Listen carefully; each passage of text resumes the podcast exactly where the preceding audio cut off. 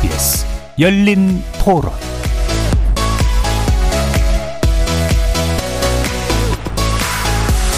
안녕하십니까. KBS 열린 토론 정준희입니다. 아이가 태어났으면은 최소한의 이제 권리나 그런 것들을 줘야 하는데 그런 것도 없이 돈이 없다는 이유로 그렇게 한다는 게 아기가 불쌍하고 조금 오히려 다른 어른들이 좀 미안하다고 느낀 것 같은? 만 명이 넘는다?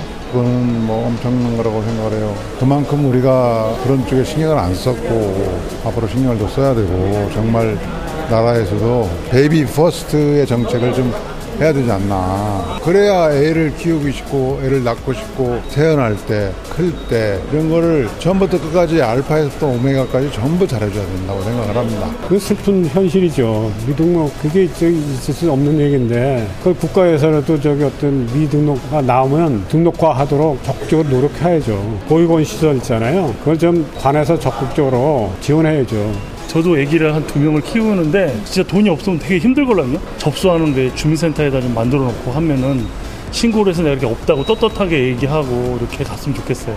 보호 출산제는 미혼모들한테 뭐 안전하고 좋을 것 같아요. 그건 하나의 또 방법이지만 또 여러 가지 방법을 찾아야 되겠지만 좋게 생각을 해야죠. 거리에서 만나본 시민들의 목소리 어떻게 들으셨습니까?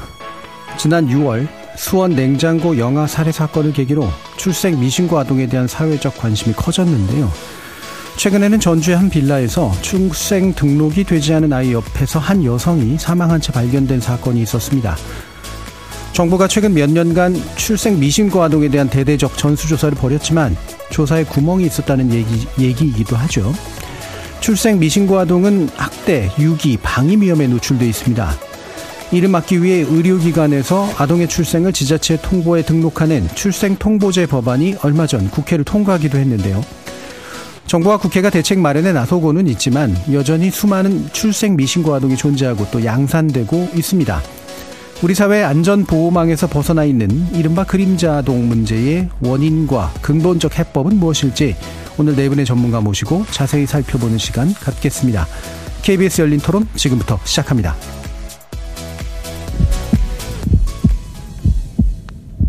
살아 있습니다. 토론이 살아 있습니다. 살아있는 토론, KBS 열린 토론. 토론은 라디오가 진짜입니다. 진짜 토론, KBS 열린 토론. 오늘 토론 함께 해주실 네 분의 전문가 소개해드립니다. 공혜정 아동학대 방지협회 대표 자리해 주셨습니다. 김희진 민변 아동청소년위원회 변호사 나오셨습니다. 네, 안녕하세요. 정익중 아동권리보장원장 자리해 주셨습니다. 네, 안녕하십니까. 허민숙 국회 입법조사처 입법조사관 함께 하셨습니다. 예, 안녕하십니까. 자, 지난 6월에 있었던 수원 영아 살해 사건 계기로 이제 출생 미신고 아동 관련된 이야기 지난번에 열린 토론에서 한번 나눈 적이 있었는데요. 자, 정부에서 이제 대대적인 전수 조사를 실시했고요. 어, 사망한 아이를 비롯해서 다수의 아이를 찾아내는 성과도 있었습니다. 그런데 최근 전주 한 빌라에서 사망한 여성 옆에 출생 등록이 아예 되지 않은 아이가 발견된 사건이 일어나면서 어, 또다시 이제 요 사각지대 관련된 이야기까지도 또 나눌 수밖에 없는 상황이 왔는데 먼저 요 사건을 접하시면서 대해서 최근까지의 이 문제에 대해서 어떤 생각들 하고 계신지 네 분의 의견을 들어보도록 하겠습니다. 정익중 원장님 읽으실까요? 네, 뭐 너무 안타깝고요. 저희 아동 권리가 생존 보호 발달 참여 이렇게 얘기하는데 저희가 선진국이 되었기 때문에 저희는 이제 참여권만 신경 쓰면 되는 줄 알았는데 음. 여전히 개발도상국에서 신경 써야 하는 생존권을 위협받고 있다는 예. 사실이 너무 안타깝고요. 이 출생과 관련해서는 출생 통보제가 2008년부터 어, 한 20번 정도 발의가 됐거든요. 근데 이제, 어, 한 번도 통과되지 않다가 지금 이렇게 아이의 희생으로 예. 통과되는 그런 것들이 만들어서 더 이상 아동의 희생으로 이렇게 정책이 만들어지는 일은 없었으면 좋겠다 이런 생각을 했습니다. 예. 음, 브레이도 어, 우리가 앞단계는 해결한 줄 알았는데 예, 뒷단 네. 앞단계 문제가 계속해서 나오고 있는 현실. 허민석 조사관님 또 올려주실까요? 두 가지 생각이 들었는데 음. 첫 번째는 얼마나 도대체 많은 규모일까 이런 예. 좀 두려움이 생기는 거예요. 2천 명으로 저희가 놀랐는데 2014년 이전에는 만 명이다라는 그런 보도가 이어졌었고요. 또 두 번째는 뭐냐면은 도대체 이들의 그 출생 신고를 할 수 있는 처지라는 과연 무엇일까? 음. 이게 추적되면 안 되는 어떤 그 특별한 이유 또는 고립된 상황, 도움을 요청할 수 없는 상황 이런 것들에 대해서 알고 있지 못하다라면 도움을 줄 수 없는데 이런 것들을 제대로 파악하지 못하고 있다라는 어떤 좌절감 같은 것도 사실은 들었습니다. 예, 좌절감. 음. 아, 이 좌절감을 이제 정책적으로 해결하셔야 되는 상황이라 더더욱이나 그럴 텐데 이따가 이제 좀 대안 관련된 얘기 좀 나눠보고요. 김희진 변호사님 말씀 주실까요? 개인적으로는 우리 사회가 부모의 출생신고에 대한 의무를 어떻게 이해하고 있는가. 예. 낳는다라는 행위와 키운다라는 행위는 음. 나눠지는 게 아닌데 그게 온전히 의무로서 이해되고 있는 것인가에 예. 대한 생각이 들었고 어쨌든 삶에 있어 생존과 그리고 권리의 보장의 출발은 출생신고인데 그 출생신고, 낳는 것에 대한 책임의 무게를 너무 가볍게 여기고 있다라는 사회 전반적인 인식과 경향에 대한 생각을 다시 하는 계기였습니다. 예. 공혜정 대표님. 저는 어, 이 아이들이 지금 다 어떻게 살아가고 있을까? 음. 저는 그게 가장 걱정이 되고 있고요. 어, 만약에 이제 수없이 많은 아이들이 이 어떤 계기로 뭐 살고 있다면, 예. 삶을 영위하고 있다면, 이 아이들이 과연 출생 등록이 된 상태로 어떤 음. 부모 밑에서 크고 있을까? 이게 가장 걱정이 되고 있습니다. 예. 그리고 어, 우리가 또 이 아이들의 삶을 추적할 수 없잖아요. 지금은 어, 그렇기 때문에 어, 이게 또 하나의 숙제가 우리한테 던져진 것이 아닌가. 그동안 저출산이다, 뭐 아동학대를 예방하자, 수없이 많은 아동 관련 정책들이 있었는데, 이제는 그야말로 미싱, 이 사라진 아이들에 대해서 우리가 어, 정말 어, 관심을 갖고 또 이 아이들을 더 이상 사라지지 않게 하기 위한 방법을 대안을 연구해야 될 차례라고 생각합니다. 예. 자 그러면 이제 구체적인 이제 그 수치 관련된 이야기부터 다시 좀 시작해 보려고 하는데요. 어 원래 이제 지난번에 전수 조사를 하기로 했던 건 물론 사건 때문이기도 하지만 임시 등록 번호를 받았다가 이제 실제 최종으로 출생 등록이 이루어지지 않고 갭을 이제 조사해서 실태를 파악하려고 하는 그런 시도였던 것으로 알고 있는데 최근 질병관리청에서 나온 수치는 그런 조사에도 이제 포함되지 않은 다른 1만 명이 있다. 이 수치라는 게 어떻게 도출된 거며 어떤 의미를 가지고 있는 것인지 일단 김미진 변호사님께 부탁드려보겠습니다. 일단 감사원이 감사 대상에 포함시켰던 수치는 2015년을 기준으로 합니다. 예. 이제 예방접종 통합 시스템이 마련된 이후의 것인데요. 음. 그 통합 시스템은 이제 의료기관에서 출생한 아이에게 임시번호가 부여가 되고 이후에 출생 신고가 되면은 주민등록번호로 바뀌는 예. 그 전산상 시스템에 마련된 시점부터를 대상으로 했던 것이고 그 이전에 태어난 아이들은 이제 만여 명이었다라는 최근에 자료가 발표된 건데 음. 정부에서는 그 자료 자체는 어, 허위 정보가 많을 수 있는 우려가 있기 때문에 어, 아직까지 조사 계획이라든지는 발표되지 않고 있는 상황입니다. 예. 그러니까 2015년 이후에는 어쨌든 그 갭을 알 수 있는 음. 통계 데이터가 데이터가 있는데 음. 그 이전까지 시스템 비비로 이제 모르는데 대략 1만 명이라는 건 대체 어떻게 나온 걸까 그러면?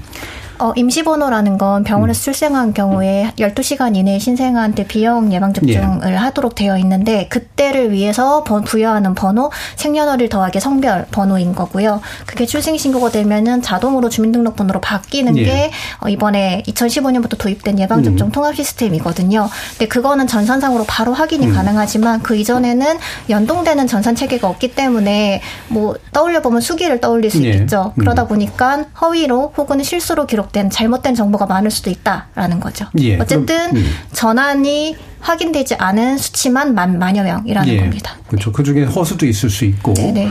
어, 이 수치에 그러나 이제 규모 자체가 허수가 있다고 하더라도 더 크다고 볼 수도 있고, 음. 뭐 이제 아, 좀 다양한 얘기들이 필요할 텐데, 공희정 대표님 어떤 이 부분에 대해서 어떤 생각을 가지고 계시나요? 저는 이제 이런 통계를 이렇게 보면서 어, 상당히 놀란 게 찾을 수 있었던 아이들이 아니었었는가. 그러니까 네. 2015년까지는 어쨌든 간에 이런 임시 번호가 부여돼 있었기 때문에 누군가가 관심만 기울였다면 이 아이들의 행방을 또 알 수가 있었던 음. 어, 부분이었잖아요. 근데 2023년도에 그 수원 사건을 통해 가지고 이제서야 어 이런 아이들도 있을 수 있다라고 해서 찾을 수 있었던 거고요. 그럼 그 이전에 그러니까 2015년 이전의 아이들을 지금 이제 5년 동안을 통계로 내서 만여 명이다 이렇게 얘기하지만 그 이전에 이전의 아이들까지 생각을 한다면 네. 사실 미등록 아동들에 대한 출생 미등록 아동들에 대해서 전혀 관심이 없었던 것이 아닌가. 음.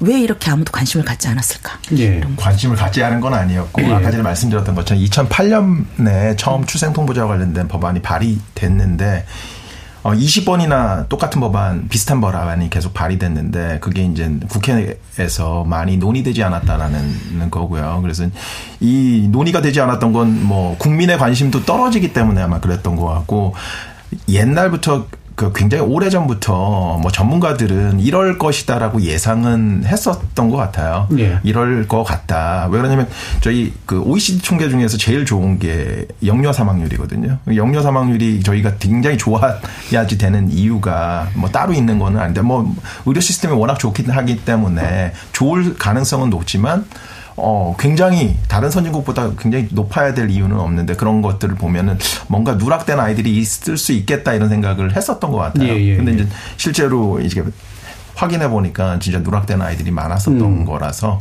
그래서 그런 부분에서 저희가 많이 놓친 부분은 있었다 이런 생각이 예. 듭니다. 우리가 영유아 사망률이 높을 리가 없는 나라인데 약간 이상한 수치들이 좀 있어서 왜 그럴까 했더니 이제 관리되지 않았던 어, 아이들이 분명히 있었던 거다. 이제 좀 확인되고 있다라는 건데요. 그래서 허- 허민숙 박사님 이게 어떠세요? 이 수치가 어느 정도 좀, 시- 좀 실체감이 좀 있다고 좀 느껴지시는지. 저는 어떤 생각이 드냐면 우리 국민들이 그 아동이 좀 그 어른들이 부주의해서 사고를 당하고 이러면은 도대체 애기 많이 낳을 생각 하는 것도 좋지만 있는 애들 잘 지켜라라는 그런 안타까운 표현 굉장히 많이 하잖아요. 근데 이거는 정말 저출산 저출산 정책 하고 뭐 300조를 쏟아붓고 뭐 이렇게 얘기를 했는데 사실 아이들 얼마나 태어났는지에만 관심이 있었고 어디로 갔는지 어떻게 지내고 있는지 건강한지 등록이 되었는지조차 관심이 없었다라는 것은 이거는 국가가 뭐 변명할 여지가 없는 것 같아요. 이거 질병청에서도 뭐 오류가 있다, 허위 정보가 있을 수 있다라고 정도까지만 말씀을 하고 계신데 저는 그것이 이제 지금 현재 음. 국가가 직면하고 있는 어떤 사실이라고 생각을 합니다. 예, 일부 허수가 있다고 하더라도 서로 예, 어, 실제로 굉장히 중요한 우리나라의 이제 지금 문제점을 그대로 좀 보여주는 수치다라고 볼 수가 있을 것 같은데, 어, 뭐 기존에도 한번 다- 나눴던 얘기긴 합니다만 왜 아이들의 출생 신고가 이루어지지 않는 걸까? 뭐 이유들 은 여러 가지가 있겠습니다만 이 부분 김희진 변호사님 좀 말씀 주실까요? 이제는 출생 통보제가 도입되었지만 예. 이제 아직 시행되기 전이니까 현재까지도 여전히 아이들이 부모가 출생 신고를 하지 않으면 국가가 알 길은 음. 없는 거죠. 예. 의료기관이 알고 있다 하더라도 어, 그러다 보니까 그러니까 부모가 출생 신고하지 않아도 출생 신고할 수 있는 방법은 현행 법에도 있습니다. 뭐 병원에서 그러니까 의료 분만에 관여한 의사가 할 수도 있고 동거하는 친족이 할 수도 있고 예. 하지만 부모가 출생신고하지 않는 그 어떤 상황에서 제3자가 대신해서 적극 나서서 출생신고 하겠다 기대하기는 어렵겠죠. 어, 출생신고 안 된 아동이 발견이 되면 검사나 지자체장이 출생신고 할 수 있다는 규정도 2016년에 도입되었습니다.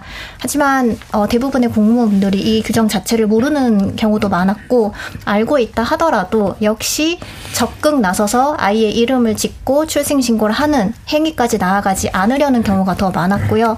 뭐 또 다른 예로는 법률상 혼인관계 중에 다른 사람과의 관계에서 아이를 낳았습니다. 예. 그러면은 엄마가 출생신고를 하지 않으려고도 할 수 있겠죠? 어, 제3자의 관계에서 아이를 낳았다는 사실이 남편에게 알려지는 게 싫어서 못하는 경우도 있겠죠? 출생신고를 하게 되면 친생 추정이 되는 규정 때문에 아이가 생부가 아니라 남편의 이름으로 기록이 되다 보니까 그걸 이유로 출생신고를 안 하려는 경우, 못하는 경우. 이때에도 지자체 장은 우선 출생신고를 할 수 있었습니다. 한 뒤에 가족관계 등록을 정정할 수 있었지만 떠올려 볼 수 있겠죠. 법률상 아빠가 되는 사람의 민원. 여러 가지 이유로 출생신고를 적극적으로 하지 않으려는 공적인 책무를 하지 않으려는 제도가 있어도 유명무실한 문제가 반복되고 있었고요. 예. 네. 그것과 관련해서 예.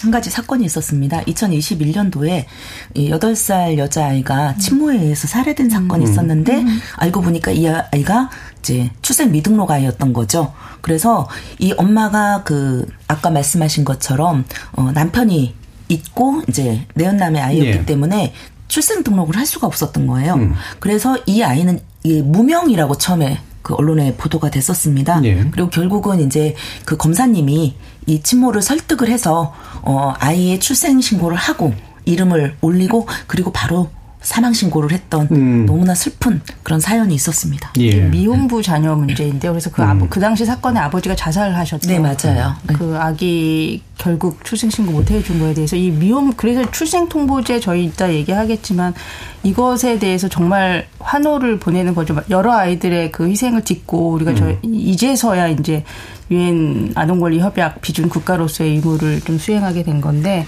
근데 그러기 전에 보완해야 될 지점들이 여러 곳이 있다라는 점좀 예. 말씀드려야 될 것 같아요. 예. 부모가 여러 이유로 이제 숨겨야 하는 상황, 또는 숨길 수밖에 없는 상황, 또는 인식이 이제 제대로 좀 안 갖춰져 있는 것, 또는 방기하고 있는 것, 뭐 여러 가지 이유들이 결합돼 있겠죠. 또는 예. 너무나 하고 싶으나 방법이. 없거나 방법이 비용이 없는 분들도 예. 계세요. 제도적으로 또 어렵거나 또는 조건이 안 되거나. 네. 예. 그러니까 이런 예기치 않은 임신이나 준비되지 않은 출산은 어떻게 보면 여성에게는 재난 상황이나 마찬가지인 그렇겠죠. 거거든요. 네. 친한 친구나 부모에게도 털어놓을 수 없는 그런 상황이기 때문에 이걸 굉장히 개인적으로만 생각하면 안 되고 어디든지 도움을 요청할 수 있는 곳들을 많이 만들어야 되고 예.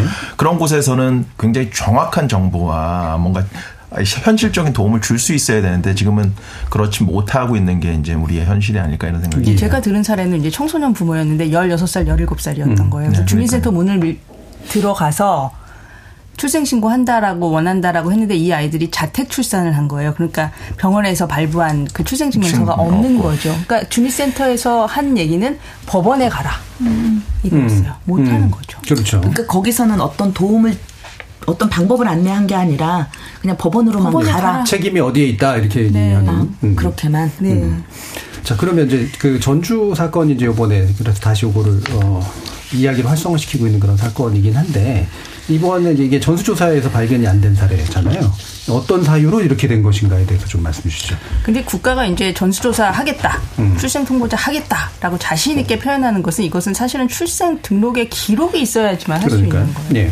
근데 자택 출산인 경우에는 지금 전주 사건이 그랬죠. 네. 엄마가 이제 혼자 낳든 뭐 이런 사건, 의료 기록이 전혀 없는 사건에서는 알 수가 없어요. 알 수 있는 방법이 전혀 음. 없어요. 그 사건이라는 거죠. 그래서 이큰 사각지대 요것을 메워야 하는 건 이게 굉장히 중요한데 지난해만 407건의 출산이 음. 병원 외 출산이었거든요. 근데 이 407건도 나중에 출생 신고를 음, 네, 하면서 맞아요. 어디서 나왔어요 하고 출생 장소를 적은 그 기록인 거지 예, 예. 이것이 전수가 아니라는 거죠. 그렇겠죠. 그래서 이 부분에 대해서는 정말 취약하다라고 생각을 해요. 예. 근데 이게 전수조사가 될 수 있을까라는 생각도 또 그러니까 전수조사는. 명칭 자체가 사실 네. 과장되어 있는 측면도 있겠죠. 예. 근데 그 전주 사건에서 사실 가정 밖 출산, 그러니까 병원 밖 출산이라는 점이 굉장히 많이 부각되고 있고 병원 밖 출산에 대한 어떤 지원과 보완이 필요한 것도 맞는데 예. 병원 밖 출산이 경우에도 어쨌든 출생 신고를 하게 되면은 지원을 받을 수 있는 사례였던 거죠. 음. 여기서는 병원 밖 출산인 때 출생 신고를 하기 위한 그 경로가 좀더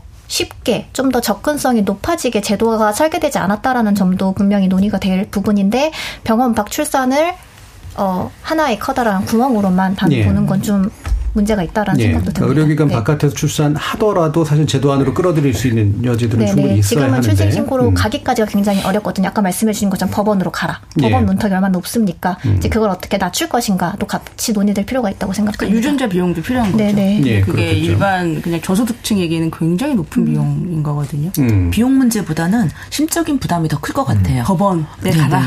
예. 그렇겠죠. 예. 법원 너무 어려워 보이잖아요. 예. 근데 이거를 이제 또 특히 아까 같은 게 어린 청소년들이 아, 또 할수 네. 있다고 생각하기는 어려울 것 같은데. 자, 그러면 이제 지금 이그 나오게 된 뭐 1만 명이라는 숫자 이 부분을 그럼 어떤 식으로 좀 이렇게 구체적으로 들여다봐야지 이게 좀 뭔가 파악이 가능한 건가요? 어떻습니까, 정 원장님?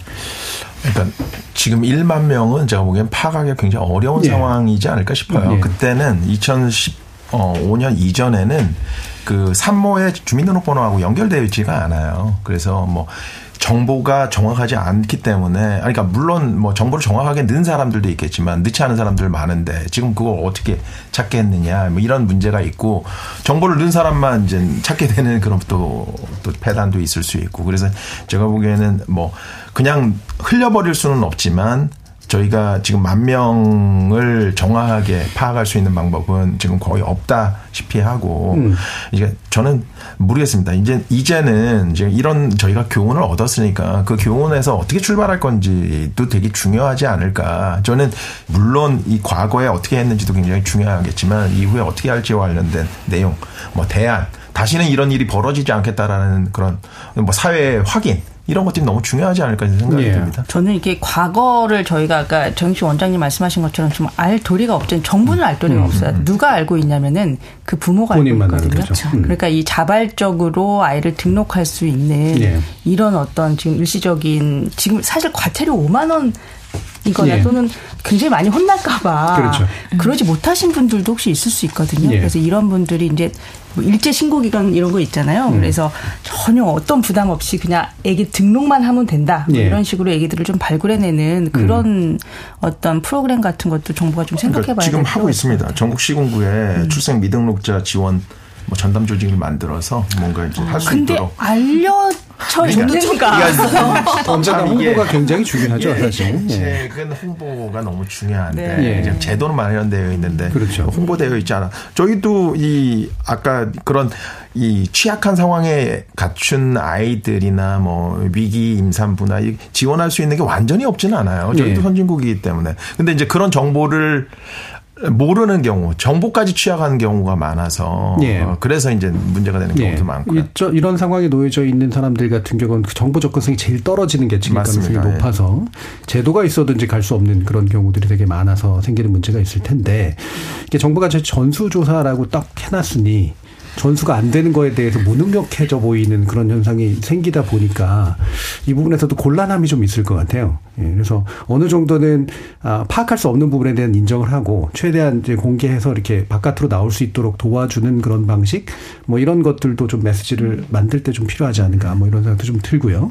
그럼 여기서 한 가지 더 짚어야 되는 게 어, 결국은 이제 핵심 문제는 이 방치되고 있는 아이들인 거잖아요. 등록되지 않은 아이들은 뭐 보호, 보호되지도 않고 뭐 복지의 사각지대에 놓여져 있을 테고 교육도 제대로 받지 못할 테고 어떤 문제들을 어, 핵심적으로 좀 짚어 주실 수 있을까? 즉 보호 대상이 되지 못했기 때문에 생기는 문제들은 어떤 것들이 있는가라는 거죠. 그렇죠. 일단은 불법 입양이 가장 예. 많고요. 그래서 불법 입양 같은 경우는 추적이 불가능하잖아요. 음. 그래서 어떻게 보호되고 있는지를 모르는 경우가 있고요. 그 다음에 어 정말 생각하고 싶지는 않지만 어떤 범죄 가능성도 예. 우리가 어, 생각을 해 봐야 된다는 거죠. 음. 그래서, 어, 일단 이 불법 입양이나 범죄는 조직적으로 움직이는 경우도 예. 있기 때문에 범죄 그 집단이 이런 부분에서 굉장히 취약하다. 그리고 어쨌든 간에 이 출생 등록이라는 것은 그 국민으로서의 출발점이고 사람으로서의 출발점이잖아요. 근데 그 모든 권리를 어, 보장받지 못한다는 것. 예. 어, 이런 부분이 가장 불행한, 불행의 시작이라는 거죠. 예. 그러니까 자기 부모 밑에 크고 있다고 하더라도 그렇죠. 일단 뭐 예방 접종 예. 예. 받지 못하고 그리고 이제 그 학교 갈 나이가 학령기 예, 나이가. 돼도 학교에 나타나지 않는다라고 해도 아무도 몰라요. 예. 뭐 정부에서 마련한 뭐 아동 수당이라던가 뭐 보육료 같은 지원 하나도 못 받는 거죠. 음. 그래서 아동의 어떤 공정한 출발이 지금 굉장히 중요하잖아요. 어떤 부모 밑에서 낳느냐에 따라서. 근데 이거는 등록조차 되어 있지 않으니까 사실은 공정한 출발 기울어진 운동장도 더- 더 이상 뭐, 뭐 상상할 수 없을 정도의 예. 너무 불공, 불공정한 음. 출발선에 놓여 있다. 그러니까 대한민국 국민으로서의 삶을 살 수 없는 것, 예. 뭐 가장 대표적인 거고, 심지어는 이제 가장 취약한 쪽이기 때문에 범죄 행위에 아주 이제 대상이 될 수 있다라고 하는 지점. 그리고 또 그 학대가 일어나서 어떤 불행한 일을 당하고 살고 있어도 그 주변에서 아무도 네. 구할 수조차 없, 없다는 거죠. 예.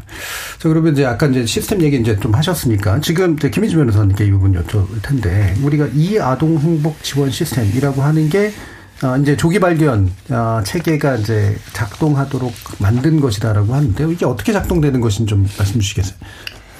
이 아동행복 지원 시스템은 2018년부터 이제 운영되고 있는데 위기 아동을 조기에 선별하겠다는 거예요.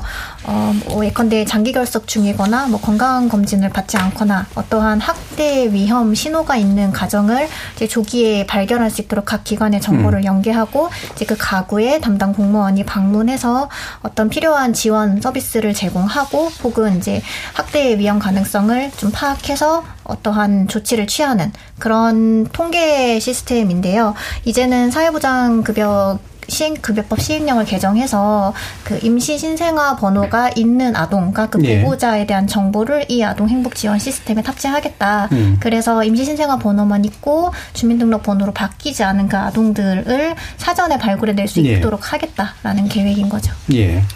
제가 여기다 좀 더 추가를 하면은 이 등록 거주지하고 실제 거주지가 다른 아이들이나 아니면 주민등록이 말소돼서 주거가 불안정한 사람들은 이제 찾을 방법이 없는 거예요. 네. 그러니까 굉장히 좋은 시스템이긴 한데 어, 이 시스템만으로는 또 찾기가 어려운. 그러니까 저는 이게, 이게 정부의 힘만으로는 안 되고 주변에서 너무 이상해 보인다. 이런 걸 많이 신고를 해 주시고 뭐 확인도 부탁을 드리고 저는 그렇게 했으면 좋겠습니다. 이게 어 저희가 아무리 노력해도 이 사각지대가 발생할 수밖에 없는 구조예요. 저희가 발굴도 하고 도움도 요청하고 그런데 주변 분들도 같이 해주지 않으면 예. 어 제가 보기에는 어, 이 문제가 해결되기가 어렵다라는 거를 뭐 지금 듣고 계신 청취자 여러분들도 꼭 알고 계셔야 되지 않을까 이런 생각이 듭니다. 그러니까 이게 사실 되게 듣기에는 멋있는 제도죠. 그러니까요. 44종의 빅데이터를 이용해서 그러니까요. 전수조사를 하겠다. 근데 네. 등록이 되어 있지 않으면 아무 소용이 없어요. 근데 저는 네. 이런 생각이 드는데 아동의 취약성이 아동으로부터 오지 않아요. 그 아동이 취약한 이유는 부모가 취약하기 때문이고 음. 생모가 취약하기 때문인 거거든요. 그래서 제일 중요한 것 중에 하나는 우리나라는 한부모, 미혼모를 지원하긴 하는데 아기를 낳은 이후부터 지원하겠다는 네, 거예요. 맞습니다. 그래서 임신기 때 임신을 했을 때부터 지원을 적극적으로 하기 시작하면 그러면 아동이 취약 해질 가능성이 확 낮아져요. 우리나라에서 임신 때그 지원하는 거 있어요. 국민행복 카드 100만 원. 맞아요. 그거 그거 뿐이죠. 외에는 네. 없어요. 그래서 민간에서 이제 저한테 가, 간혹 제보가 오는데 3일 굶은 10대 미혼모 고시원에서 발견했다. 음. 뭐 이런 거는 현장에서는 사실 드문 일이 아니거든요. 예, 예. 그러니까 이 빅데이터 자 이름 붙은 걸 제가 잘 안 믿는 편이긴 하거든요. 이게 이게 들면 그럼에도 뭐, 뭐, 불구하고 예. 전 데이터 통계에 좀 더 개선이 계속 필요하다라고 예. 말씀드려 있는 하나의 뭐 사례는 저희가 2021년도에 보편적 출생신고 네트워크에서 음, 음. 전국 아동보호 전문기관 대상으로 아동학대 사례 관리 중인 아동 중에 출생신고가 안 된게 어, 그 이유인 아동이 얼마나 되는지 조사했을 때 2019년, 2020년 2년 동안 매년 50명에서 70명 정도의 아동이 출생 미신고를 사유로 어, 사례 관리 중이라고 했단 말이에요. 네. 그리고 적지 않은 경우가 대부분 그때까지도 출생 신고가 안 되어 있었고요. 그런데 이 데이터가 이건데 방임, 출생 미신고 클릭 클릭해서 추출되는 데이터가 아니에요. 네. 담당 상담원이 일일이 사례를 확인해 가면서 음. 수기로 저희한테 정보를 취합해 준 거란 말이죠. 음. 어, 그렇다면은 민간이 조사하는 한계이니만큼 모든 사람이 응답해 준 것도 아니기 때문에 네. 어, 대- 아동보호 전문기관이 사례 관리하는 모든 출생 미신고 아동의 데이터가 취합된 것도 아닐 거예요. 음. 근데 그 중에서도 일일이 확인하기에 여력이 없다 보니까 그들이 관리하고 있는 모든 출생 미신고 아동이 어, 취합되었다고 보기도 어렵겠죠. 음. 최소한 출생 미신고라는 하나의 카테고리를 분류할 수 있는 데이터망이라도 갖춰져 있었으면 예. 이게 어, 그 아동들이 있다라는 어떠한 통계가 발굴이 됐었을 텐데 그조차도 되어 있지 않고 지금도 안 되어 있다라는 것. 네. 예. 어쨌든 계속해서 보완은 필요하겠습니다. 예. 자, 그러면 출생 통보제가 그래서 결국은 이제 이번에 어쨌든 그래도 이루어진 성과 중에 하나라고 보는데 2008년부터 물론 계속 얘기가 됐던 거지만 비로소 이제 어 내년부터 시행이 되게 됩니다. 아, 김희준 변호사님께서 이 제도의 기본 취지와 어 굴러가는 방식에 대해서 좀 설명 주실까요? 기본 취지는 아동의 출생 등록될 권리를 보장하겠다입니다. 어, 어쨌든 통계상으로 99% 이상의 아동이 의료기관에서 태어나는 것으로 확인이 되고 있고 이 아동들의 출생 등록을 가능케 하도록 하자. 그래서 병원에서 아이가 태어나면 이제 14일 이내에 모의 인적 사항과 뭐 아이가 태어난 연월, 일시, 성별 이러한 정보들을 건강보험 심사평가원에 전하게 음. 되어 있습니다. 어, 건강보험 심사평가원은 그 정보를 그 모의 주민등록지 주소지 관할하는 지자체에 전달하도록 되어 있고요. 그럼 지자체에서는 아이가 태어났는지 한 달이 지나도록 출생신고가 되었는지 안 되었는지를 확인합니다. 음. 그때까지도 출생신고가 안 되었다면 아이의 출생신고를 빨리 하라, 7일 이내에 하라라고 최고하도록 되어 있고 네. 그럼에도 불구하고 출생신고를 안 하면 그때는 지자체가 직권으로 음. 출생 등록을 하는 절차입니다. 예. 그 의료기관이 심평을 거쳐서 지자체에게 일단 통보가 이루어지면 적어도 30일 플러스 7일까지 돼서 직권으로까지도 이제 출생을 등록할 수 있는 이제 그런 상황인데, 아, 그러면 어쨌든 지금까지 있었던 문제들의 상당 부분은 그래도 이 제도를 통해 해결은 될 텐데, 어, 예전에도 논의할 때 이제 여러 우려들을 했었어요. 주로 또 의료기관의 의료이긴 네. 했었습니다만 정 원장님 어떤 우려를 지적하실 수 있을까요? 어, 뭐 계속 말씀을 드렸지만 어, 지금 병원에서 출산이 이제 99.7%거든요. 근데 이제 그런 어 99.7%인데 이마 출생 통보제가 된다. 지금 이번 사건들을 봤다. 음. 그러면 제가 보기엔 병원에서 출산하는 것에 굉장히 더 두려움이 있을 거고 병원 밖에서 어. 출산할 가능성. 그러니까 아기와 산모의 예. 위험성은 훨씬 더 커질 가능성이 이제 높지 않을까 예. 이런 생각이 들어서 그런 분들을 이제 보호하기 위한 조치들이 같이 가지 않으면 안 된다 이런 음. 생각이 어, 듭니다. 네, 일단 병원으로 가서 아이를 낳는 순간 결국은 등록이 이루어질 거라는 걸 알게 되니까. 수밖에 없는 구조기 네. 그래서 병원 출산 비율이 떨어진다거나 이런 일들이 네, 그럴 가능성이 이제 높아 보인다. 음. 개연성이 있지만 어, 높아 보이고 외국도 그렇던 사례들이 많이 있고요. 그래서 예. 이제 저희가 그런 측면에서 뭔가 준비를 하지 않으면 또 다른 또 사각지대가 만들어질 수 있겠다 이런 음. 생각은 듭니다. 예, 허조사. 좀 구체적으로 세 부류가 계셔요. 한 부류는 이제 그 원치 않는 임신 또는 임신했다라는 사실을 인정하고 싶어 하지 않는, 음. 인정할 수 없는 그러한 임산부 같은 경우에는 이 아이를 그냥 몰래 낳아서 뭐 누가 데리고 가서 좀 키워주거나 아니면 음. 유기하거나 이런 생각을 하고 계실 수 있죠. 그런 경우에는 병원 가기 어렵고요. 두 네. 번째로는 아까 변호사님 말씀하셨던 미혼부 자녀 같은 경우에 이제 출생통보제 시행되면은 바로 직권 등록 해버리면은 법률상 남편의 자녀가 돼버리거든요. 그럼 음. 이 미혼부 같은 경우에 자기가 생부임에도 불구하고 그 권리를 주장할 수 있는 기회가 애초에 차단되어서 지난한 소송 과정을 거쳐야 되기 때문에 그렇다면 의료기관에 가는 걸 다시 한번 생각해보자 이럴 수 있어요. 음. 세 번째는 뭐냐면은 바로 불법 체류자인 외국인 아동이 될 수 있는 거죠. 그래서 음. 출생 사실을 지자체에 통보한다. 그렇다면 아이를 낳, 의료기관에서 낳, 낳는다라는 것이 우리가 불법 체류하고 있다라는 것이 발각되는 가장 뭐, 주요한 통로가 그렇죠. 되지 않을까 이런 음. 두려움에 의료기관 방문을 꺼릴 수 있다라는 그러한 출생 통보제 그늘이 음. 있는 것은 사실입니다. 어, 세 번째는 저는 해당 사항이 없다고 생각이 되는 게 음. 지금 출생 통보제의 통보 대상이 되는 어, 새 집단은 주민등록 번호가 있는 산모 음. 어, 그리고 외국인 등록번호가 있는 산모, 그리고 의료급여, 의료급여 관리번호가 있는 산모, 즉, 이조차도 없는 미등록 이주민은 사실 통보 대상에서 누락되는 음, 구조라서. 음. 아이는 나올 수 있고. 네네, 네. 병원에서 네. 아이를 낳을 수 있지만 통보 음. 대상은 아닙니다. 네. 이거는 네. 사실. 그러면 별도의 외국인 네. 출생, 그, 등, 출생 신고에 관한 지금 법률이 지금 개정. 필요하고 그렇죠. 빨리 제정되어야 합니다. 네네. 발의는 되어 있는 걸로 알고 있습니다. 맞아요. 예. 그런데 만약에 또 그렇게 해서 보완을 한다 그러면 또 그 불치자인 음. 경우에는 아까 방금 말씀하신 문제가 네. 나올 수 있겠네요. 또 네. 병원 안 가려고 그렇죠. 하게 되는 또 이런 역작용이 또 나올 테고. 근데 이거를 외국 여기 불법 체류자인 외국인들이 이거를 잘 알고 계시다라는 전제에서 음, 음, 음. 이런 법률이 나온 거지. 이분들이 음. 그냥 병원에 가면 신고가 된다라고 하면 어찌됐든 안 가는 것을 음.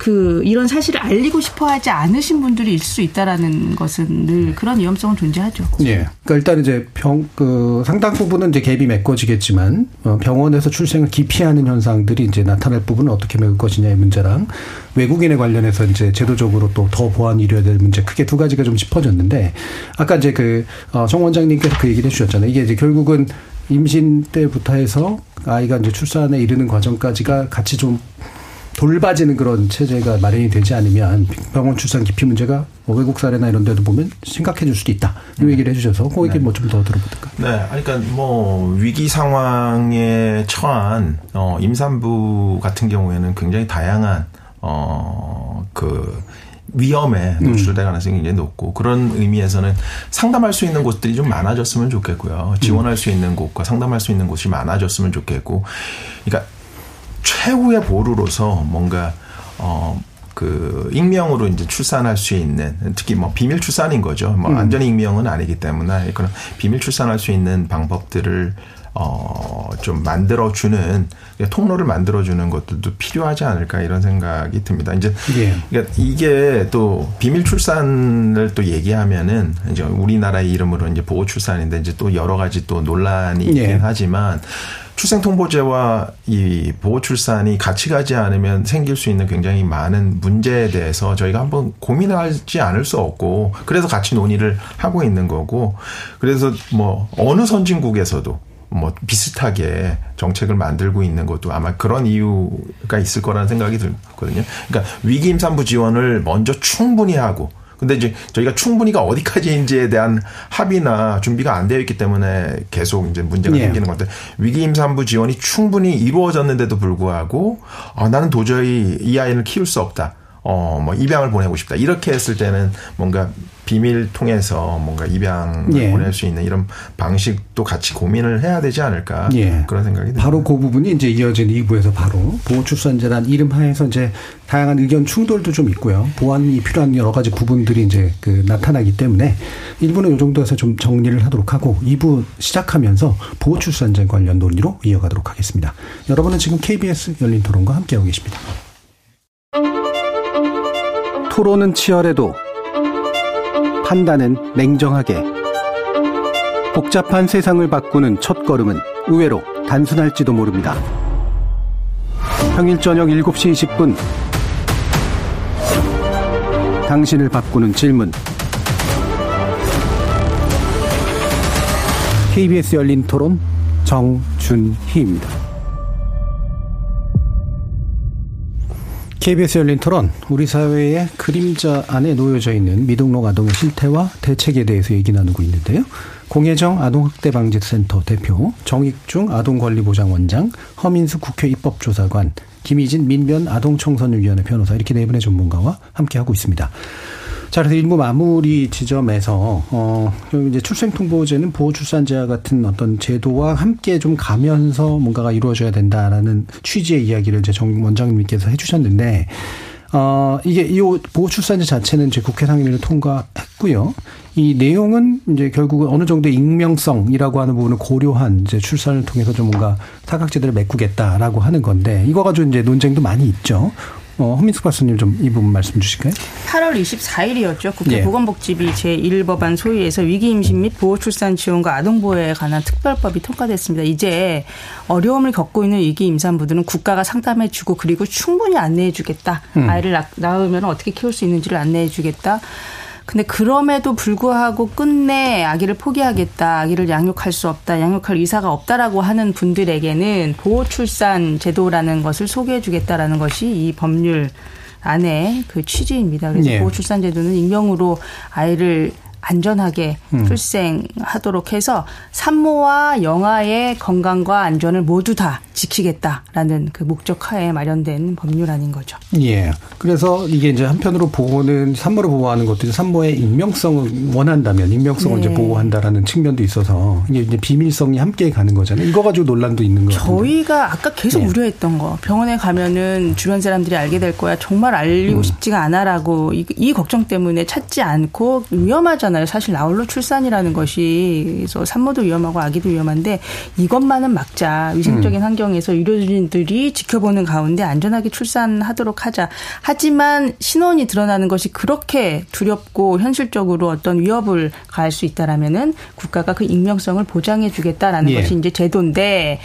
가장 큰 반발은 아동의 너무나 기본적인 권리, 태생을 알 권리, 음. 내가 어느 부모에게서 나왔는가 이것을 국가가 알지 못하도록 봉쇄해 버린다라는 것은 너무나 큰 기본권 침해다라는 그러한 그 반발들이 많죠. 예, 결국은. 그 아이가 나중에 자신의 기원을 알고 싶어 했을 네. 때조차도 이제 익명이 보호되는 게 원칙이라면 그 알 권리 문제를 침해하고 있는 측면들이 있지 않느냐. 예. 예, 이 근데. 근데 이제 이게 익명 출산하고는 다르게 저희가 비밀 출산이라고 했던 거는 독일의 이제 실내 출산하고 좀 예. 비슷하게 이제 가는 건데 어 독일의 이제 실내 출산 같은 경우는 만 16세 때 이제 양측의 동의에 의해서 그러니까 뭐 아이도 동의를 해야 되고 어떻게 보면 어 산모도 동의를 해 해서 친모도 동의를 해서 양측이 이제 동의하면 이제 정보를 알 수 있게 그러니까 예. 어그 출산 당시에 어 정보는 뭐 이 비밀스러운 장소에 이제 보관하고 있다가 뭐 만 16세 지금 우리나라는 만 18세 때 이제 공개를 하겠다. 그러니까 음. 양측의 동의하에서. 그러니까 제가 보기에는 완전히 익명 출산은. 아니라는 점이 되게 중요할 것 같아요. 저희가 이제 처음에 많이 반대를 했던 이유는 익명이다. 어, 이, 뭐, 알 권리를 전혀 알 수 있는 방법이 없다. 이런 것 때문에 그랬는데 저는 이 요번에 이제 법이 이제 약간씩 개선되면서 그런 부분들이 해결됐기 때문에 알 권리 부분들은 지금 입양하고 이렇게 비슷하게 알 권리를 이제 인정하고 있는 거라고 이렇게 생각할 그러니까 수 있을 것 같아서. 끝끝내 산모의 그 생모의 예. 인적사항은 알 수 없죠. 그러니까 동의하지 지금의- 않으면, 지- 예. 예, 동의하지 않으면. 그런 면에서 아마 프랑스의 법하고 좀 비슷하다라고 볼 수 있는데 저는 이것을 조금 옹호하는 이유가 어떤 방식으로든 알려준다. 법정에 예. 서게 된다. 법원에서 알려주라고 나한테 명령한다라고 음. 하면 이 보호출산제를 회피할 가능성도 있을 것 같아요. 음. 그래서 그런 점에서 일단 산모의 익명성은 보장해 주는 것이 사실은 예. 이 취지에 조금 더 부합한 것이 아닌가. 예. 그런 그리고. 그 알 권리 굉장히 중요합니다만은 이미 태어난 순간부터 생존의 권리가 앞서는 게 아닌가 음. 생명의 권리가 좀 더 앞서야 된다 저는 그렇게 생각을 하고 있습니다 물론 그 모든 사람들이 존재의 뿌리를 알고 싶어 하겠죠 하지만 그것이 어 그것 때문에 알려지는 걸 원치 않기 때문에 아이를 유기하고 또는 극단적인 방법으로 살해하고 이런 일들이 지금 벌어지고 있는 이 시점에서는 그래도 아동을 보호할 수 있는 최선은 아니지만 최후의 수단은 될 수 있다라고 생각을 합니다. 예, 뭐 기본권 간에 뭐 어느 게 더 유리한 거냐라고 하는 거를 이제 말하기는 어렵겠지만 적어도 일단 생존이 돼야. 어, 그래서 나중에 알 권리 문제로라도 다툴 수 있는 거 아니냐라는 취지로 말씀을 주셨고요. 혹시 김희진 변호사님. 하실 말씀 많으실 어, 거예요. 많으실 거고. 너무 많으실 거예요. 예, 이전 최후의 보루로 여하튼 남겨야 되지 않을까 네, 싶은데. 아동의 생명. 예. 생명을 굉장히 절대적인 권리로서 설명을 하는데, 음. 어, 살아있다라는 것은 굉장히 입체적인 예. 권리의 실현인 것이고, 인권의 기본 원칙은 불가분성이라고 음. 하잖아요. 연결되어 있는 권리들입니다. 내가 살아가면서 내 부모가 누구인지 알고, 그리고 내가 어떻게 어떤 환경에서 어떤 권리를 보장받으며 살아가는지는 끊어지는 게 아니라 다 연결되어 있는 것이기 때문에 네. 비단 살려졌다라는 것만으로 그 아이의 어, 이후의 삶에 대한 모든 권리가 지켜졌다라고 하는 건 굉장히 저는 비약이라고 생각을 하고요. 음. 출생 등록이 어, 아이의 이름을 공부에 기록하는 것만이 아닙니다. 유엔 인권기구는 부모를 비롯해 가족 관계에 대한 정보가 공적 기록에 담기는 것이 출생 등록될 권리라고 설명을 하고 있고요. 예. 무엇보다 아동이 태어난 부모가 누구인지 아는 것, 원가정에서 자라는 건 국제인권 규범이 천명한 아동 권리의 기본 원칙이면서 우리나라 법 역시 음. 그리고 헌법도 가족 관계에 대한 어떠한 권리를 인정하고 있거든요. 근데 보호출산제는 이러한 뿌리를 잘라버린다라는 것에 가장 큰 문제가 있다고 생각하고 앞서 이제 원장님이 독일의 실내 출산제와 유사하다라고 말씀하셨는데 전 좀 다르다라고 이해를 하는 게 독일은 아이가 만 16세가 되면은 원칙적으로 부모에 대한 정보에 접근할 수 있도록 합니다. 예. 다만 그때에도 그 산모가 친모가 나의 생명과 신체와 건강과 안전에 커다란 위협이 여전히 존재한다. 그래서 예. 아직까지 나의 정보를 밝힐 수 없다라는 걸 스스로 입증을 해내야지만 법원이 정보 비공개 결정을 할 수 있도록 예. 하고 다시금 청구할 수 있거든요. 아이가 그래도 나중에 3년 뒤에 알고 싶다. 근데 한국은 어떠한 사유는 없습니다. 그냥 부동의 거부하면? 네 음. 거부하면 공개하지 않습니다. 나의 생명과 어떠한 신체와 건강에 어떤 위협이 된다라는 걸 전혀 입증할 필요 없이 그냥 개인적인 어떠한 사유로든 동의하지 않으면 정보를 알수 예. 없다라는 문제도 있습니다. 이제 갑자기 좀 예, 궁금해지는데 그 네. 절박함이라는 게 어떤 정도가 되면 그런 걸까요?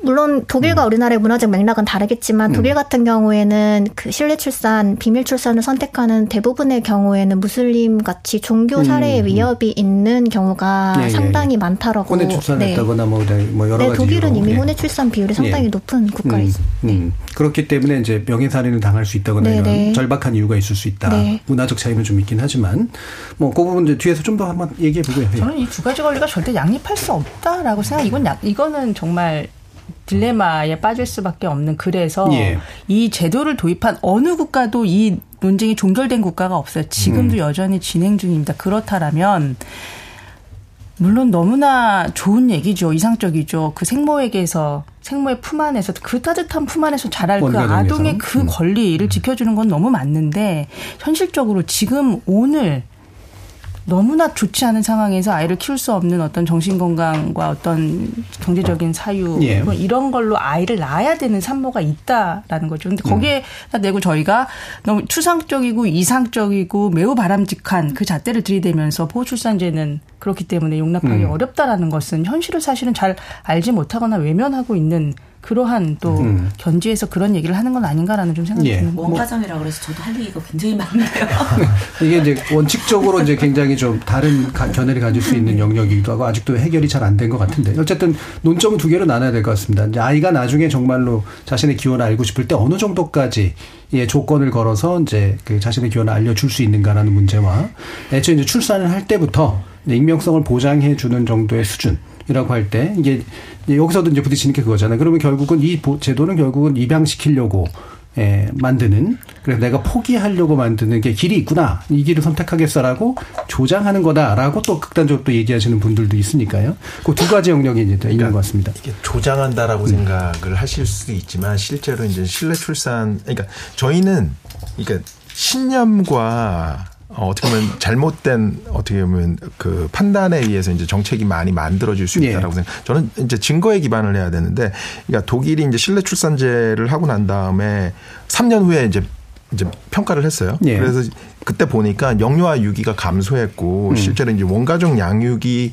24% 그리고 실내 출산한 게 20%였어요. 예. 그러니까 저희도 그러니까 저희가 이제 그 위기 임산부에 대한 뭔가 상담을 좀 더 강화한다면. 아 그러니까 근데 이제 그 전제가 맞냐 이런 얘기를 또 하시면 또할 말이 그렇죠. 없지만 네. 그 위기 임산부에 대한 상담을 강화한다면. 그러니까 베이비박스도 그기도 원가정으로 어 아이를 키우는 가정이 30% 정도 되거든요. 그러니까 예. 제가 보기에는 어떻게 상담하느냐에 따라서 원가정 그러니까 뭐 모두 다 상담하시는 분들이 이 보호 출산해라. 이런 거 아닙니다. 그러니까 상담을 한 과정 속에서 원가정에서 양육될 수 있도록 충분히 지원도 하고 상담도 하고 이런 것들이 있다면 제가 보기에는 어머, 아, 그러니까 조장한다거나 이런 얘기는 안 나오지 않을까 이런 생각이 들고 아까 전에 그 알 권리 때문에 이제 계속 얘기하는데 예. 그러니까 18년이 이, 지난 이후에 아이가 보기 싫어할 수도 있어요. 그건 지금 뭐 부모가 그러니까 지금 친모만 뭐 반대할 거다 이렇게 생각하는데 아이도 반대할 수 있습니다. 그러니까 자기의 신원을 공개할 권리는 양쪽으로 다 있을 수 있는 거예요. 그래서 양측을 다 설득하는 작업들이 필요한 거죠. 그러니까 그 이후에 저희가 이제 보호출산제를 만약에 하게 되면 보호출산제 이후에 18년 이후에 진짜 어떻게 사람들이 나오는지를 좀 평가를 해야. 그러니까 저희가 모든 정책을 할 때에는 저희는 이제 보호출산제가 만약에 시장 시행되고 출생통보제가 시행되면 적어도 뭐 1년 단위 아니면 3년 단위로 꼭 평가를 좀 해서 그런 증거 기반으로 뭔가가 진행될 수 있도록 예. 하는 게 너무너무 중요하지 않을까 이런 생각이 듭니다. 네, 이 정책을 만들 때 이제 정책 목표를 가지고 이제 다투고 여기서 가치관 다툼이 좀 일어나고 일단 목표 에 대해서 합의가 이루어지면 이 정책 수단이 결과적으로 예, 성과를 낸다, 목표한 바의 성과를 낸다가 또 입증이 되는 요두 단- 단계가 필요한데 현실적으로 이렇게 잘 안 되긴 합니다만. 예. 원장님 말씀하신 바로 그 제도가 프랑스에 있어요. 예. 그러니까 아까 아이가 보기 싫어할 수 있다라고도 얘기했잖아요. 네. 저희는 지금 어떤 전제를 하고 있- 있냐면은 엄마가 알려주기 싫어할 거다라고 전제하고 있는데 엄마가 알고 싶을 수 있어요. 엄마가 마음이 변해서 그때 됐는지. 내가 익명으로 낳은 그 아이를 보고 싶다. 예. 어떻게 컸을까? 지금은 마음 도 달라졌고 사정도 달라졌어. 이럴 수 있거든요. 근데 프랑스에서는 그러면 아이가 거부할 수 있는 권리가 있어요. 예, 예. 그래서 아주 좋은 지적을 해주셨고 그래서 저는 정말 중요한 거는 이거는 국제사회도 세 번의 중요한 어떤 그 재판이 있었어요. 근데 모두 다 똑같은 결론이 이 제도가 아니었다라면은 태어나지 않았을, 음. 생존하지 않았을 그 권리가 그 익명으로 엄마의 그 신원을 밝힐 그 권리에 예. 우선하지 않는다. 예. 엄마가 익명이었기 때문에 태어날 수 있었다. 음. 뭐 이저 이렇게 일단 국제사회에서의 결론은 이렇게 나왔습니다. 근데 저는 그렇게 생각해요. 그냥 한마디로 얘기하면 그냥 일단 살리고 보자. 예, 아까부터 강조하시는 네, 애기를 게. 살리자. 일단 애기를 살리자. 근데 또 이제 김희준 변호사님 그게 사는 게 사, 사는 게 사는 게 아니다. 아니다. 이제 그렇죠. 이런 이제 견해 인식인 것도 하고요. 그래서 어쨌든 이제 아까 이제 정 원장님께서 얘기하신 거는 실내 출산제의 사례를 보면 이 보호 출산제의 취지로 운영되는 제도를 해봤더니 원가정에서 키우는 비율도 좀 늘어나고 확실히 이제 육이나 이제 폭이나 이런 비율도 좀 줄어들고 이런 정책 효과가 있어서 전반적으로는 이제 공익적인 이제 그 측면들이 확실히 늘더라. 이제 이렇게 이제 얘기를 해주신 거잖아요. 혹시 김희진 변호사님 이 부분 하신 말씀 있으실까요? 사실 독일에서도 어 2015년 부터 제도가 시행되었던가요? 실내 출산제 네. 14년부터 아직 충분하지 네, 실내 출산제가 도입된 이후로 아이가 성년에 달하고 16세에 달하던 때가 오지 않았습니다. 예. 이게 진정으로 아동의 권리를 보장하는 것에 평가할 수 없다라고 스스로 진단을 하고 있고요.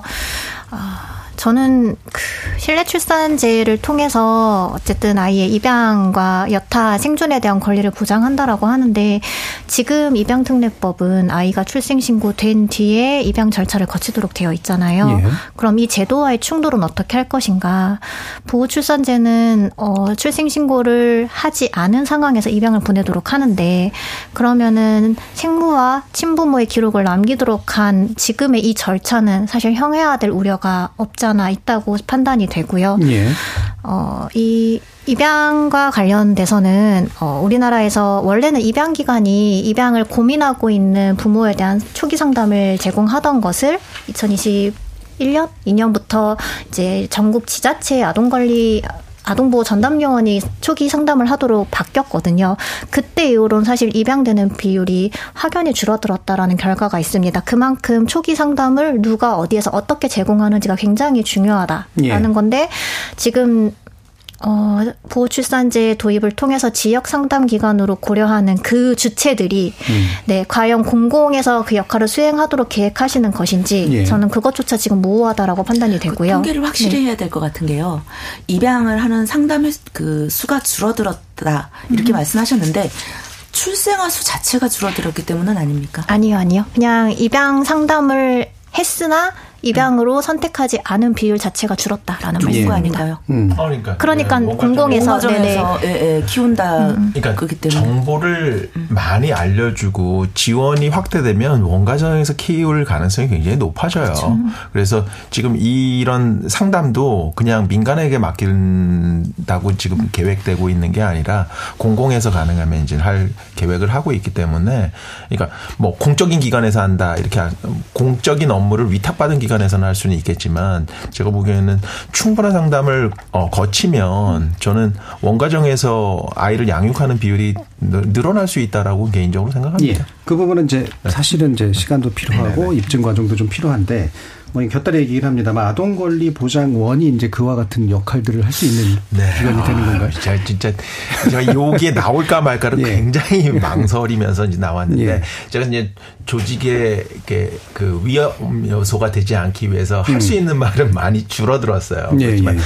어, 원장으로서 이제 할 수 있는 일이 늘었기 때문에 이제 약간 타협이 되는 부분인데 여하튼 다행인 거는 뭐냐면 지금 입양법도 이제 뭐 재개정되면서 어, 입양 절차도 굉장히 공공화가 되고 있고 예. 지금 이 뭐 보호 출산과 관련해서도 저희가 할 수 있는 역할들이 있습니다. 음. 뭐냐면 어, 보호 출산이 되면 그 출생과 관련된 기록을 저희가 보관하도록 되어 있습니다. 그래서 저희가 이제 어, 보관하고 있다가 아까 전에 얘기했던 만 18세가 됐을 때 어, 양쪽의 동의에 의해서 뭐 이제 공개를 예. 할수 있도록 되어 있고 신상 정보를 공개할 수 없는 거지 다른 이- 이외의 정보들은 다 공개를 할 수 있는 것으로 이렇게 되어 있습니다. 예. 그래서 그러니까 뭐 저희가 아동과 관련해서는 모든 일을 하고 있다고 해도 과언이 아니고 예, 예.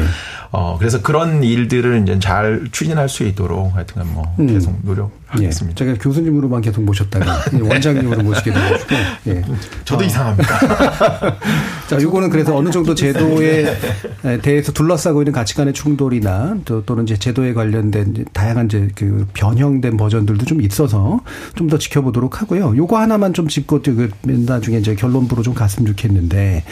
아, 예전에도 이제 나왔던 겁니다. 이제 이른바 베이비박스라든가 이런 것들, 이제 그 결국엔 좀 입양이나 이런 쪽을 원하는 사람들 또는 자기가 직접 안 하려고 그러고 이제 사실 거의 버리는 셈이긴 하나 그래도 누군가가 아, 맡아 키울 수 있도록 만들어주는 그런 제도가 아, 결국은 아이의 생존원이나 이런 것들을 높이긴 하지만 실제로는 무책임을 높이기도 한다라고 한 이제 그런 주장도 있었었기 때문에 그렇다고 보시는지 아닌지에 대한 얘기를 간단히 더 해보도록 하죠. 김희진 변호사 어떠세요?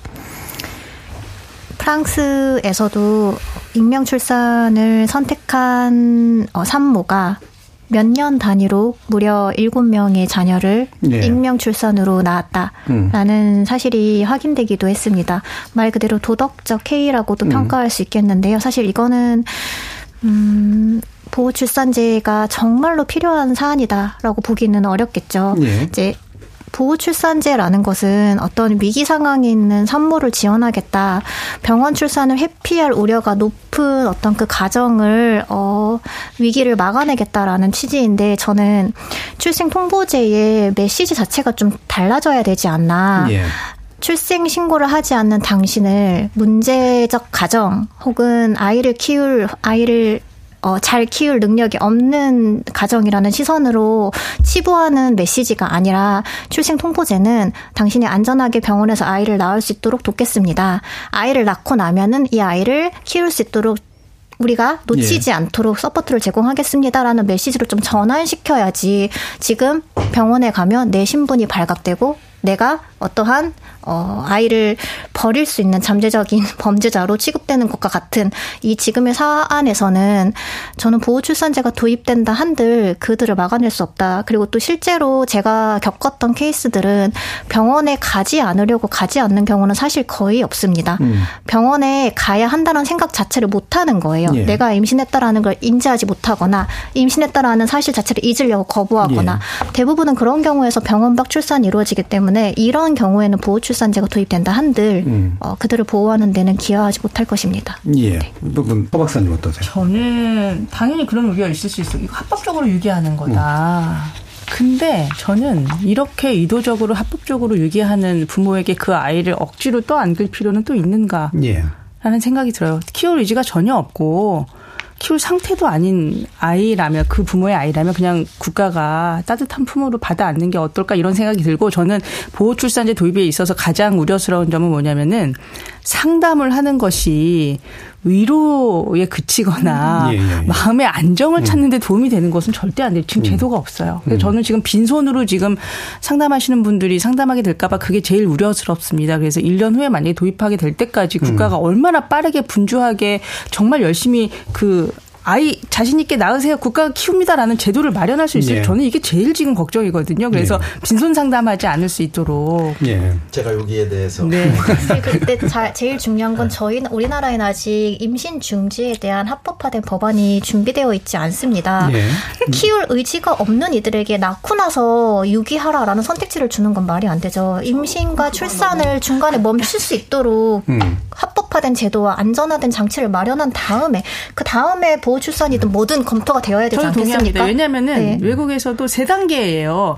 임신 중지할 건지 예. 아니면 출산하고 양육할 건지 아니면 출산 후에 입양 보낼 건지 근데 예. 우리는 이 첫 번째 선택지를 사실은 얘기하고 있지 않죠. 예. 뭐 중요한 부분을 짚어주시긴 했는데요. 예. 이그 뒤에서 시간이 많이 남지 않아서 그 얘기를 해주신 걸로 하고 또 들어보도록 예, 하죠. 아니, 그러니까 정부에서도 이제 정부를 좀 대변하지는 않지만 여하튼 예. 정부에서도 보건부처 차원에서 출생 미등록 아동 보호 체계 개선 추진단 예. 이렇게 운영하면서 지금 말씀하신 모든 내용들을 듣고 저희가 논의하고 있는 과정이 음. 있습니다. 그래서 저희는 실질적인 도움을 줄 수 있는 방법들을 계속 찾고 있고 아까 전에 말씀드렸던 것처럼 보호 출산 하도록 유도하는 게 아니라 가능하면 원 가정에서 양육될 수 있도록 하는 지원들을 지원책을 지금 찾아나가고 있고 그런 지원이 늘어날 수 있도록 위기 임산부 지원을 강화하는 그런 방식으로 지금 논의를 하고 있습니다. 그래서 예.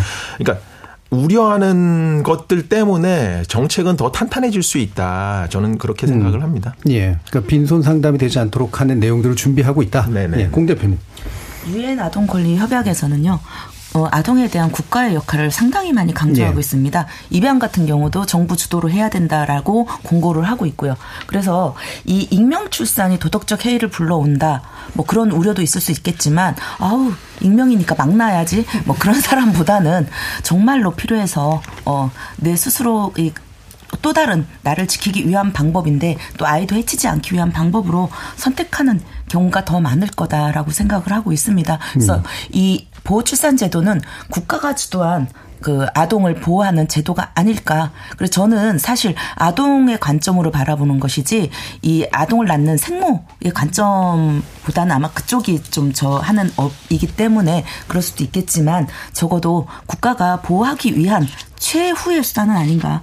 그렇게 생각하고 있습니다. 예. 그럼 다시 이제 우리 처음 시작했던 얘기로 좀 돌아가서 이 문제하고 연결해서 좀 나눠볼까 하는데 결과적으로 이제 병원의 출산이라든가 어, 이게 결국 국가의 눈으로 파악될 수 없는 여러 가지 행위들에 대해서 어떻게 이거를 최대한 메꿔 나갈 것이냐 완벽하게 없앨 수는 없다고 하더라도 이러기 위해서 이제 필요한 것들은 무엇이냐에 대한 이야기로 좀 더 어, 마무리 형식으로 가보면 좋을까 싶은데요. 김지 김희진 변호사님 이 부분 말씀 주시죠. 이 출생 통보제와 보호 출산제 논의가 이제 가열되면서 위기 임신 지원 체계가 개선되어야 된다라는 네. 의견도 굉장히 높아지고 있는데 저는 위기 임신 지원이 아니라 보편적인 임신 출산 양육 지원 체계가 확충되어야 한다라고 네. 생각합니다. 뭐 위기는 사실 예측 가능한 것이 아니고 뭐 어느 한 순간에 다가오는 국면인 거잖아요. 그걸 감히 누가 예측하고 그들만 타겟팅해서 지원할 수 있겠습니까? 임신과 출산이 라는 하나의 일련의 과정들이 어떠한 위기라도 불러올 수 있다라는 걸 전제하에 그들에게 예. 도움을 제공해야 할 것이고 예컨대 지금 취약 가구에 대한 통합 사례 관리를 제공하고 있는 드림스타트 경제적 취약성을 어, 지원 대상 요건으로 하고 있는데 그게 아니라 조금 더 전반적으로 보편적으로 모든 가 가구에 접근할 수 있도록 시스템을 좀 확충하고 또 어, 서울시의 건강하기 첫걸음 사업을 차용해서 이제 전국적으로 생애 초기 건강 관리 사업도 시행될 예정인데 그것도 전 범위적으로 좀 제대로 잘 준비해서 확대 강화하는 이런 시도가 예. 필요하다는 예. 생각이 듭니다. 음, 네. 애를 갖고 애를 낳고 기르고 하는 체제 자체가 네네. 네. 예. 튼튼하게 갖춰지는 것 안에서 이제 음. 결국 주요한 위기들을 감당할 수 있는 거 아니겠냐. 네, 그 와중에 뭐 청소년 한부모라든지 미혼부부라든지 어떤 예. 저소득 가정 빈곤이라든지에 대한 추가적인 지원이 더 논의되어야 할 것이고요. 예, 네. 공 대표님. 어, 그렇게 지금 좋은 말씀을 해주셨는데요. 그런 어떤 시스템이 갖춰진 지금 현재 상황에서 이 초기 임산부 건강검진 같은 경우는 가족 등록부가 있어야 돼요. 예. 아니면은 이 그 예식장 계약서라도 있어야 돼요. 청첩장 결혼한 사람이라는. 네네. 예. 네. 그렇기 때문에 이런 이제 미혼 부모라든지 또 이제 미성년 이 임산부 같은 경우는 전혀 도움을 받지 음. 못하고 있습니다. 그래서 보편적으로 누구나 어 이거 이유도 그러니까 묻지도 따지지도 않고 이런 어떤 그 보호를 받을 수 있고 지원을 받을 수 있도록 음. 이 임산부라는 그것이 하나의 신분증이 될 수 있도록 그런 어떤 체계를 좀 갖췄으면 네. 좋겠습니다. 결혼을 했냐 안 했냐 여부랑 상관없이 그리고 네, 어떤 과정으로 네. 아이를 갖게 됐냐 여부랑 상관없이 예, 철저하게 아이를 갖는 것 자체에 대해서 집중하는 그런 아, 갖는 게 아니라 건강하게 네. 출산을 그러니까 하는 가졌다라는 사실 자체 네. 네. 그러니까 되는 겁니다. 네. 저는 이제 아까 전에 저희가 제도나 정책이 없는 건 아니다. 네. 이런 얘기를 계속 드리고 싶고. 근데 이제 위기일수록 정보가 취약하다. 이런 말씀을 드리고 그런 의미에서는 뭐 저희가 임신을 확인하는 게 뻔하거든요. 임신 테스트 기기 아니면은 병원인데 거기에서 좀 정보를 좀 많이 주셨으면 좋겠어요. 임신 테스트 기기에 네. 뭔가 어, 도움을 요청할 수 있는 전화번호를 넣는다든지 네. 뭐 처음에 임신인 걸 확인했을 때뭐 산부인과에서 정보를 제공한다든지 이런 음. 정보 접근성을 굉장히 높이기 위한 노력을 굉장히 다양하게 좀 하면 좋지 않을까 이런 생각이 뭐 개인적으로 있습니다. 예. 그리고 저희가 이 위기 임산부 아까 좀 보편적인 거 너무 중요한데 위기 임산부도 지금 급하니까 위기 임산부들이 이제 전화할 수 있는 번호가 제가 알고 있는 것만 다섯 개예요. 음. 그러니까 그런 번호를 이제 통합을 하고 뭔가 어떤 전화로 전화를 하더라도 뭔가 하나로 연결될 수 있는 이런 구조를 빨리 갖추는 게 예. 혹시 보건소 같은 데서 임신 출산 육아 교실 이런 거를 하면서 그 신분증 검사를 안 하면 어떨까? 갑자기 그런 생각도 어, 뭐 했습니다. 그럼 아까 전에 보편적 네, 네. 아, 예. 누구나 와서 예. 예를 들면 그 외국에서 미등록 아동 그 건강 그 검진할 때 묻지도 따지지도 않고 어느 장소 정해주고 가라 그러거든요. 저희 네. 백신 접종할 때도 그랬던 것처럼 뭐 지금 모든 태어난 아이들을 이제 뭐 출생 등록하고 뭔가 이렇게 할 수 있게 하려면 지금 아까 전에 빠져 있었던 어, 미등록 이주 아동 뭐 이런 아이들까지도 같이 포괄할 수 있는 구조가 음. 만들어져야 되지 않을까. 예. 네. 이게 뭐 심각한 얘기긴 합니다만 저는 약간 SPF적인 상상을 했는데 임신이 확인되는 순간 앞으로 이러한 선택지들이 있고 이러한 제도들이 있고 이런 그러니까 것들이 쫙 하고 펼쳐지는 예, 예. 그 과정들이 이제 좀 이렇게 아주 자연스럽게 연결될 수 있는 어떤 방식들이 있을까 예, 고민을 하게 되네요. 자 이제 마무리 발언해 주실 시간인데요. 아, 오늘 이야기 속에서 물론 하시고 싶으신 말씀이 되게 많았겠습니다만 혹시라도 아쉬움이 좀 있으셔서 이 마지막으로 좀 지적해 주고 싶으신 부분이 있으시면 1분 정도씩 들어보도록 하겠습니다. 먼저 공 대표님 말씀 들어볼까요? 예, 지금까지 많은 좋은 말씀들이 있었습니다. 그런데 이제 이 위기 임산부들 주로 이제 그 얘기를 했고요. 그- 그래서 이 위기 임산부들이 손쉽게 접근성 있게 상담과 보호를 받을 수 있는 어떤 그 근접한 거리에 그 체계가 좀 있었으면 좋겠다. 일례를 들어서 보건소라든지 뭐 이런 식으로 그 신분증을 가져가지 않아도 그냥 누구라도 상담할 수 있는 그런 문턱이 없는 그런 어떠한 시스템이 좀 갖춰졌으면 좋겠습니다. 예. 음, 김민준 변호사님. 지금 우리 사회에는 이제 아이를 낳고 키우는 부모의 책임이 얼마나 크고 중요한지에 대한 어, 목소리가 좀 사라져 있다라는 생각이 듭니다. 가정에서 알아서 잘 키우거나 예. 아니면 그게 힘들면 포기하라. 이게 아니라 누구든지 아동학대가 의심되면 신고해야 된다라는 것에 사회적 공감대가 마련되었듯이 누구든지 아이의 존재가 확인되면 그 아이가 그 가정에서 잘 자랄 수 있도록 돕자, 협력하자라는 분위기로 좀 전환되는 계기였으면 좋겠고요.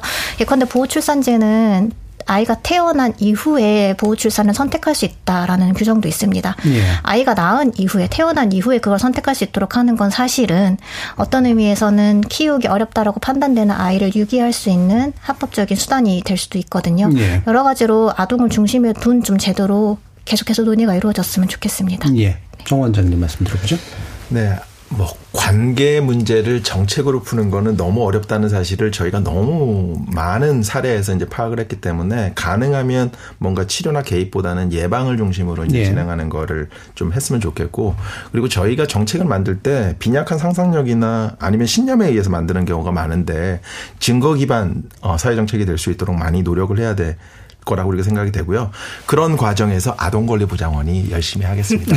아동권리보장원이 2019년에 만든 신성기관이라서 예. 인지도가 너무 낮습니다. 그러니까 우리 시대 방정환 선생님 역할을 하는 그런 기관이라고 생각하시고 같이 많이 관심을 가져주시면 감사하겠습니다. 기존에는 이제 지역 아동 지원센터인가요? 뭐 이런 예, 명칭이었었죠. 여덟 개 예. 기관이 합쳐진 그런 공공기관입니다. 예. 자, 그럼 허 박사님 말씀. 보호출산 제도가 이제 국회 본회의 통과를 앞두고 있습니다. 좀 제가 개인적으로 아쉬운 점은 7일의 숙려 기간을 갖도록 했는데 너무 짧다라는 생각이 음. 들어요. 프랑스 2개월이거든요. 적어도 2개월 정도는 엄마가 아기도 들여다보고 이러면서 마음도 사실 바뀌어요. 예. 처음에 낯설다가 아기도 이쁘고 눈도 맞추고 이러면서 키워야 되겠다, 키울 수 있겠다 이런 마음을 좀 가질 수 있도록 이런 좀 제도적인 어떤 보완이 필요할 것 같고 아까 말씀들 주셨지만 음지에서 나오시려는 분들을 끌어내는 가장 좋은 것은 최선의 정책을 보여드리는 거. 예. 자, 이러면 나오십니다. 이러면은 손을 내미시고 이러면은 문을 여시거든요. 그럴 음. 수 있도록 우리 아동권리 보장권에서 최선을 다해 주실 거라는 거, 믿음을 가지고 있습니다. 예. 예. 국회에서도 아마 최선을 다해 주실 네. 것 같고요.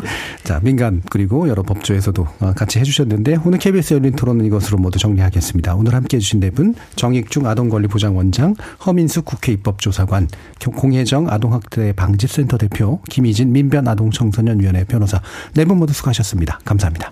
감사합니다. 고맙습니다.